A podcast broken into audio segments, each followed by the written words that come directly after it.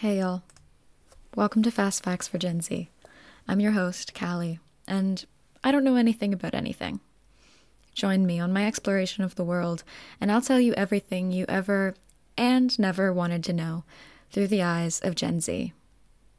Today's episode the importance of journalism and how people underestimate the role that social media and video games play in larger social issues. There's a digital library created by, or, by an organization named Reporters Without Borders.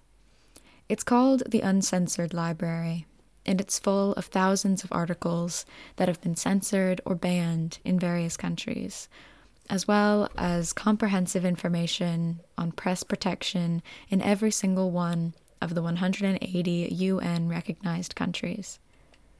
The library holds memorials for journalists assassinated for their work or killed attempting to report on a dangerous story, and is regularly maintained by a small team of people from many different countries. The goal of the library is to make censored works accessible in every country, including the ones where they've been banned.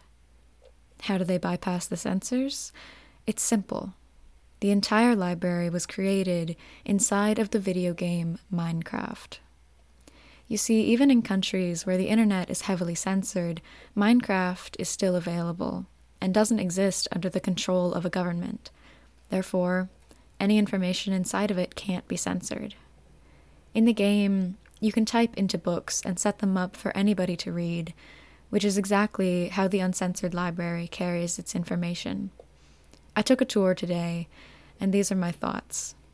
There are screenshots available on my website, www.fastfactsforgenz.wordpress.com. Seriously, this thing is worth looking at. Let's jump to my first reaction when I logged into the game. Okay, here we are. Whoa. So, when you first spawn into the game, you can either teleport to the uncensored library, or you can run up a big flight of marble and stone steps, and up a second, and through a large stone tunnel lit on the sides by warm yellow light. And when you come out of the tunnel, you see a giant fist in the air holding a pen. I'm sure it's a symbol of something. I'll have to look it up later. But you're in this lovely stone and marble courtyard in front of this monument that looks unreal. And then as you cross the courtyard and the ponds, you start to see it the library. It renders in front of you, and you can't see it all at once because it's so big. I'll take a screenshot of it that you can see. It's beautiful here. Neatly trimmed hedges along the outside, but I'll stop stalling. The thing that makes this place incredible isn't the architecture isn't the masterful building and programming that went into creating the outside or what it looks like. The amazing part is what's inside the building. So, as much as I'd love to keep marveling at the art on the outside, what matters is the truth on the inside. So, you walk in past windows three times as tall as you are into the central dome of the library. Above you hangs chandeliers, and you can't even see the top of the dome. It's so big, there are clouds inside the building. In front of me stands a podium. Welcome to the Uncensored Library from Reporters Without Borders. In many countries, the internet is controlled by oppressive regimes. The media is censored and websites are blocked, but Minecraft is still accessible. We're using this loophole to bypass internet censorship and make independent information available again. Journalists from different countries, despite having been banned, jailed, exiled, and even killed, now have a place to make their voices heard again. Their forbidden articles are republished within books inside this library to inform players around the world about the real political situation in their countries. Let us stand up for our right to information and let the world know that the truth can never be silenced. In front of me, inside the dome, on the ground, is a map. It's a map of the world, and each country is colored white, yellow, orange, red, or black, showing how free the press is in each country. Another book. It's called Press Freedom Index, and it's the ranking of each country in the world.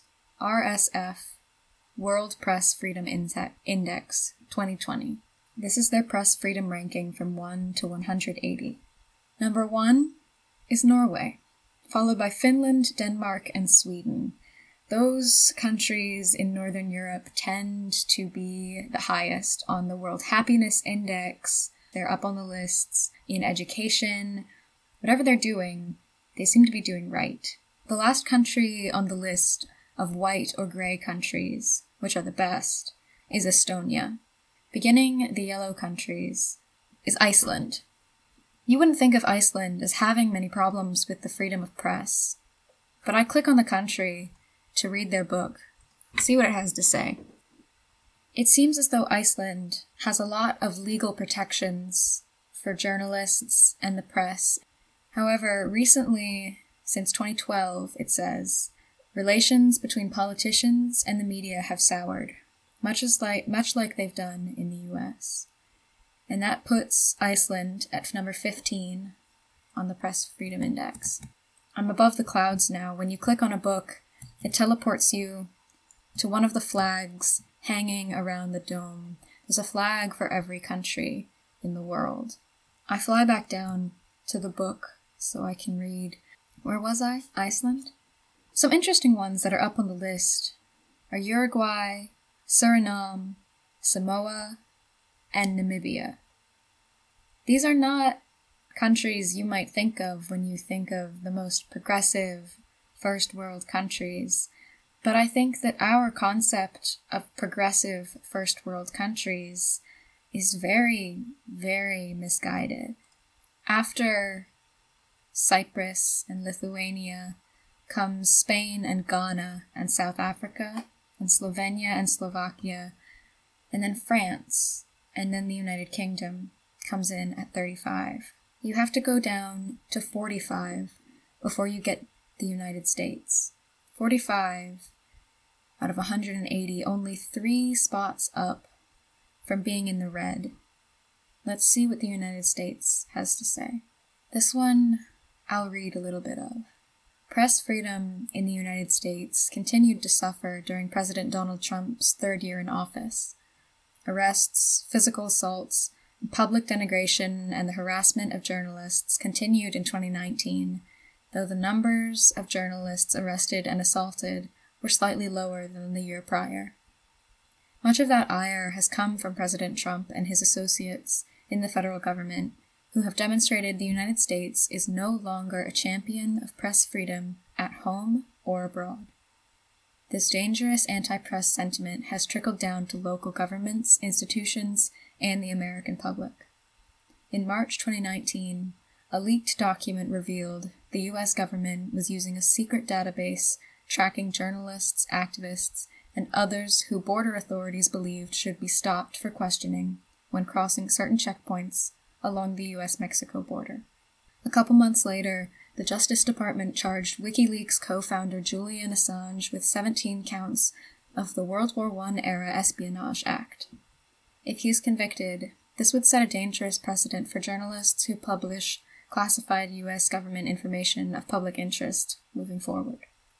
Under President Trump, the White House has strategically replaced traditional forms of press access with those that limit the ability of journalists to ask questions of the administration. The last daily televised White House press briefing, led by a press secretary, took place in March 2019, and since then, the federal government has made multiple attempts to deny specific journalists and news outlets access to other opportunities for press engagement.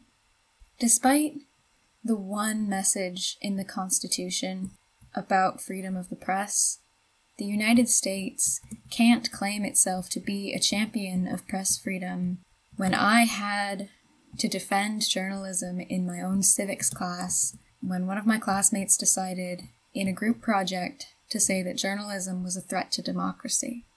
Anti media sentiment, which is a sentence I could barely say because it makes no sense, is as dangerous as it is real. Let me tell you more about how dangerous it is. Let's skip the red section because there are many, many countries in the red. We have to get to 158 to reach the black countries. The first one is Singapore, then Sudan, Burundi, Tajikistan, Iraq, Somalia, Libya, Equatorial Guinea, Egypt, Yemen, Azerbaijan, Bahrain, Saudi Arabia, Cuba, Laos, Iran, Syria, Vietnam, Djibouti, China, Eritrea, Turkmenistan, and 180 is North Korea. Many of my listeners are from the US, where we hear a lot about North Korea. And so I'm not going to click on number 180, I'm going to click on 179, Turkmenistan. Ever expanding news black hole Turkmenistan is one of the world's most closed countries. The government controls all media, and the few internet users are able to access only a highly censored version of the internet, often in internet cafes in which they must show ID before being able to go online. There is only one internet access provider. However, this does not at all satisfy the president, whose name I will not attempt to pronounce, who is also known as Father Protector. Harassment of the few journalists who work clandestinely for media outlets based abroad keeps on growing. In recent years, several of these journalists have been arrested, tortured, physically attacked, or otherwise forced to stop working, with the result that these media now tend to use the services of citizen journalists. On the pretext of making the cities more visually appealing, the authorities periodically revive a campaign of removing satellite dishes, thereby depriving the public of one of the few remaining ways to access uncontrolled news coverage. The broadcasting law provides, in theory, for the possibility of privately owned TV channels, but only on the condition that they promote a positive image of Turkmenistan. The problem in Turkmenistan is not unlike the problems in the yellow countries. It's an obsession, a governmental obsession with control and with image. There's a sort of irony in the policies of these governments that are so obsessed with controlling their reputation that the, that obsession with control in itself becomes their reputation. The government of Turkmenistan controls the internet partially because they think that that's what a government is supposed to do, but partially because they don't want any criticism of the government getting out. They want a positive image of Turkmenistan.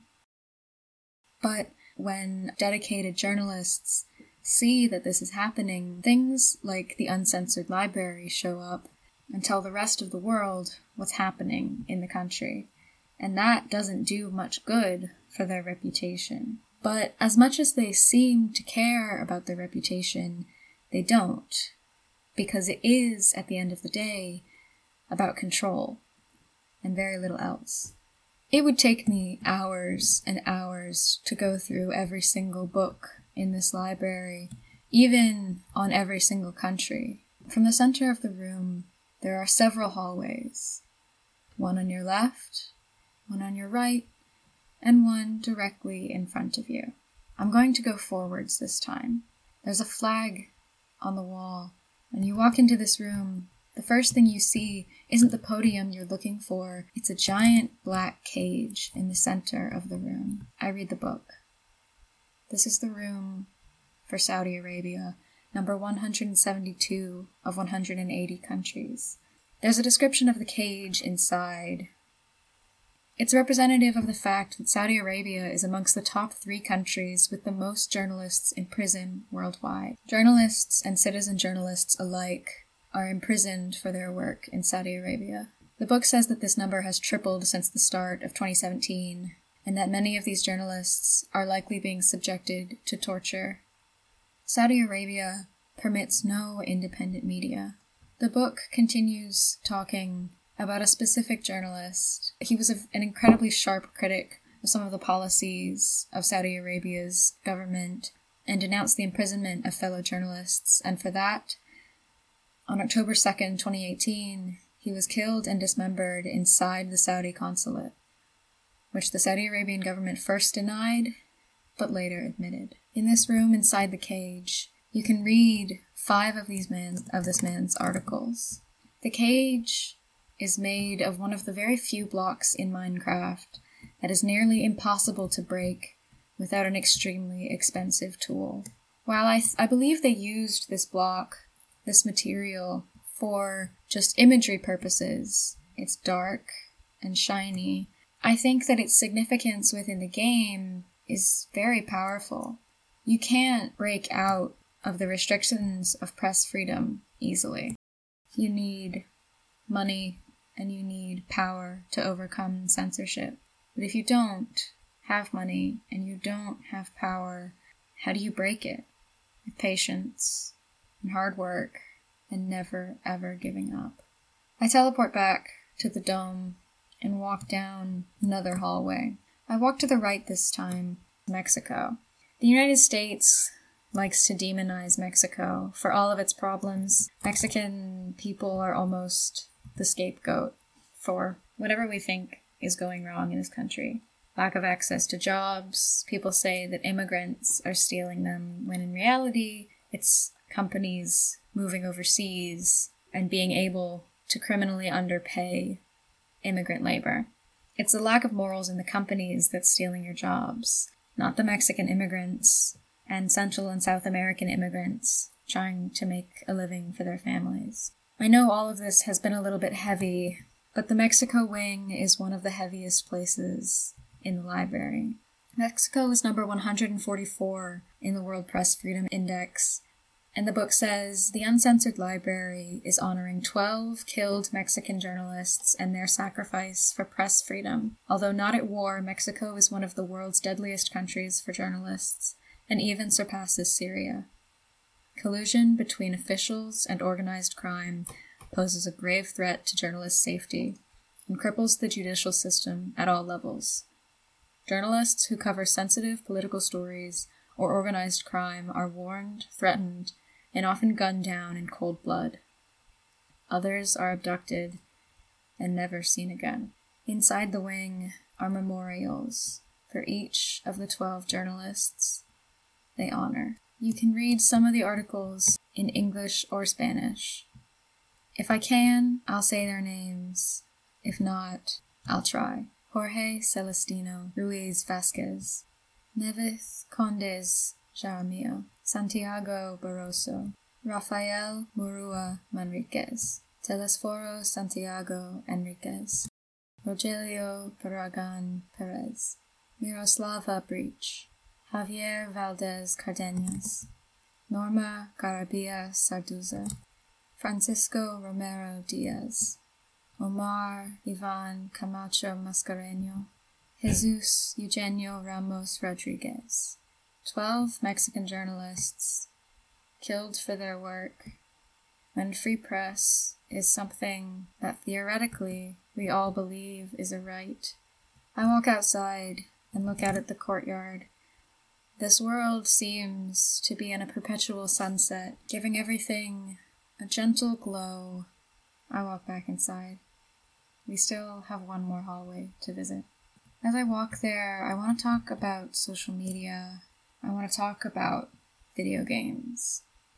Social media is bad for a lot of reasons, but it is also good, and all of the reasons it is good are ignored much of the time. It's good because it provides connection, and it's good because it provides much faster communication, but it's also good because it brings communities together in ways they could never happen. There are four or five other people in the library with me right now, and we've spoken very little. We've complimented each other's usernames, we've given each other tips on how to navigate the library, but mostly, we're just here together, sharing an experience. Even if we don't talk to each other, when we run across each other, we wave, we bounce, we dance.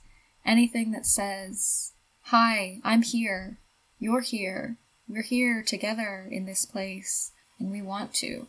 We want to be here. We want to be together in this place. And that's what social media is, I think. Even if you're on Twitter and you're hate watching something, people you disagree with, you're still there and you want to be there.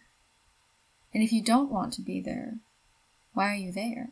Humans long for community, even if that community is rife with conflict and disagreement and hatred.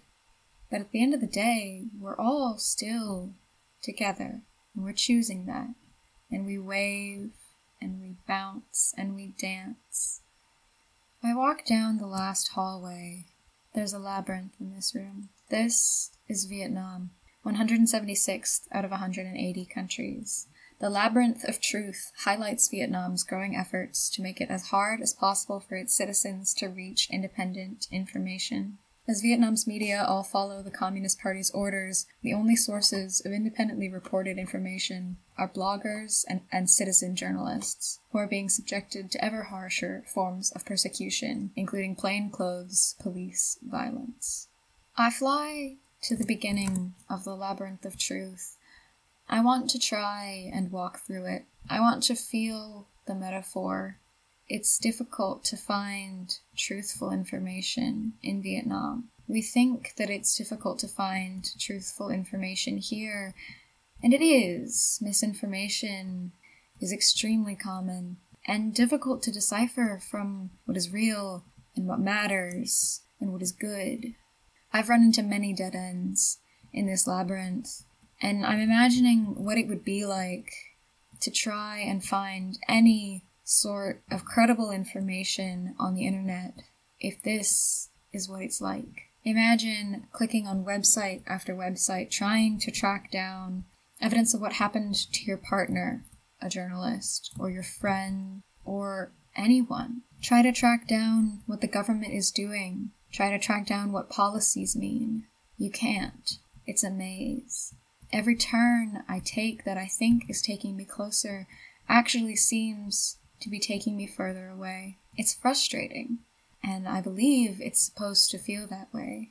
At some point, if this was your life every single day and you lived this confusion, you'd want to give up. You'd get frustrated. When you look at citizens in countries like this, you might think they're complacent or they're not fighting. But imagine trying to organize and fight for what you believe in when every piece of information is censored or surveilled, you couldn't. You couldn't organize. How, how, how would you organize? I'm completely lost. How would you do anything? Could you? Could you? Eventually, I let my frustration get to me. I fly. I try to look for a way in. There is one. I can see it. I can see the doorway, but to get into it, I don't know. It's almost like you can't get through the maze at all. That's their goal, isn't it? That's the government's goal. Inside, at the end of the maze, there are podiums with books in English and in Vietnamese. This time, I leave the library. I go out into the courtyards and I spend a while just flying looking at the trees, looking at the fountains, and thinking, thinking about, thinking about my African American Studies class. We talked today about recognizing our privilege in conversation and understanding that sometimes we might not know everything and we might need to take a seat and listen. When we talk about recognizing our privilege, I feel like the only times when the privilege of living in America comes up is when talking about food or hunger. But that isn't true either. There's so much food insecurity in America. So it sometimes it feels difficult to recognize that we have privilege. And it can also be a challenge even when looking at the uncensored library because the US is so far down on the Freedom Index. But there are 180 countries, and the US is well within the top half. And there's such a range of press protection that we, we need to recognize the privilege that we have in this country to be able to say that media re- that relations between the media and politics have soured or that some news publications aren't always reliable. We don't have journalists being killed on the street by plainclothes police officers for their journalism. If this existed in real life, it would be a world wonder, both for its architectural beauty, but mostly for the information it holds. Video games are not what you think of when you think of organizing and social movements. In Minecraft, you can create anything you want. And many people take that to mean a house, a refuge for them, a place to be safe. And some people create communities, and some people create revolutions. The Uncensored Library is a refuge, it's a community, and I think that it is part of a press freedom revolution that needs to happen in every country, including the US. The Uncensored Library is playing a very large role in a fight for change. It's playing the role of information. Information is vital to any sort of change. If you have Minecraft, visit the Uncensored Library. If you don't, visit uncensoredlibrary.com. A lot of the information stored in this Minecraft server is there on the internet for people who don't play. If you have time, check it out. It's wonderful. Thank you for listening to Fast Facts for Gen Z. Follow me on Twitter at FastFactsPod to get updates on episode topics and release dates. I hope you enjoyed this episode as much as I did. This is Callie, signing off.